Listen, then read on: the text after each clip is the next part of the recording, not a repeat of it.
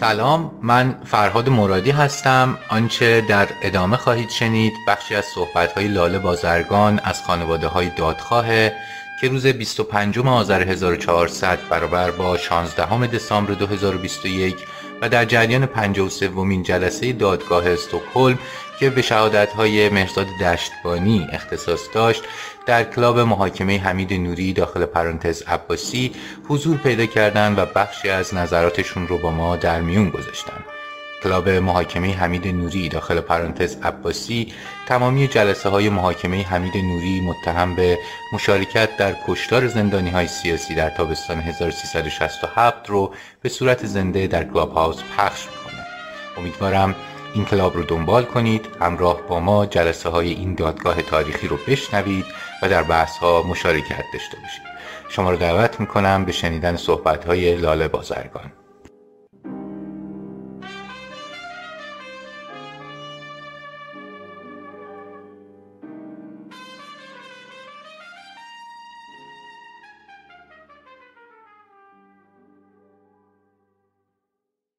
خیلی داستان طولانی میشه نمی‌دونم چجور خلاصش کنم ولی مثلا اینجاست که من وقتی که روز اول دادگاه بسیار خوشحال بودم مثلا یه احساسی بهم دست داده بود خیلی.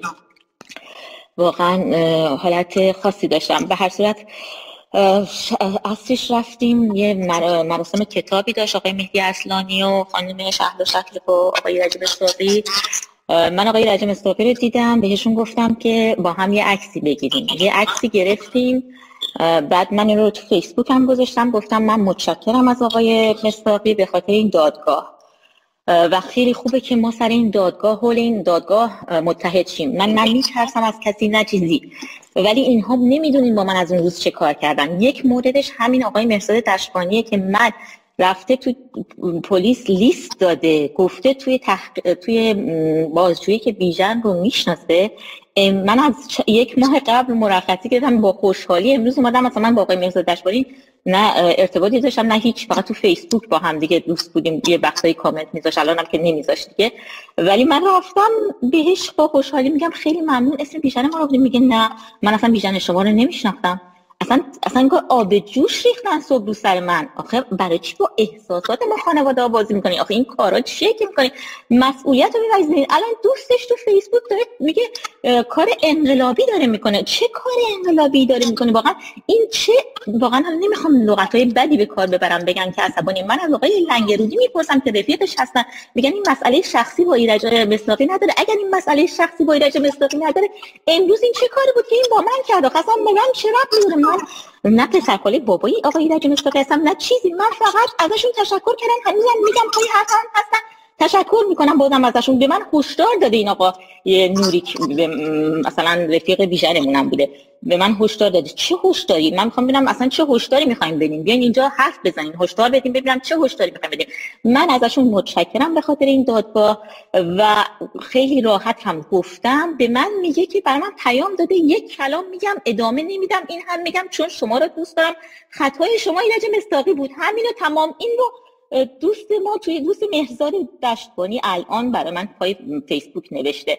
یعنی آخه این چه پیامیه که میده؟ یعنی که چی؟ آخه این چه داری؟ من میگم که بابا مسئولیت بپذیرید. تو اومدی رفتی گفتی تو توی به پلیس لیست دادی اسم بیژن رو نوشتی. گفتی می‌شناسم صبح میرم بهش میگم اصلا میگم من بیژن نمی‌شناسم. میره توی رفتم به وکیلم گریه و زاری میگم این بیژن رو میگه نمی‌شناسم. وکیلم کیفشو گشته وسط پله روی زمین. کاغذ از تو کیفش در بوده یه بارم قبلا به من نشون کاغذ میگه این اینها این تو لیست نوشته بیژن بازرگان. آخه یعنی این چه کاریه که این آقای مرزا دشبانی کرد؟ واقعا یعنی من متاسف شدم براشون. واقعا متاسفم براشون که برای چی مسئولیت نمی‌زنن حالا اگر که این آقای نوریک نمی نوشت که این کار این چیز شرافت انقلابی به خرج داده من می‌خوام بیاد بگه ببینم شرافت انقلابی این کارش چیه؟ که امروز انگار اصلا آب جوش ریختن رو سر من.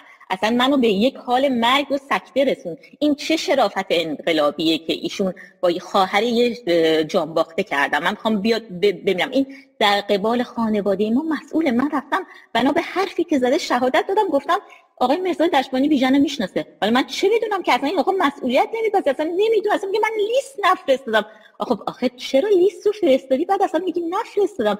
اسم بردی بعد میگی نبردم. اصلا میگی من نمی‌دونم تو کدوم زندانه. در حالی که دقیقا می‌دونه که کدوم زندانه. و اگه از طریق همین نوریک می‌دونسته بیژن کدوم زندانه.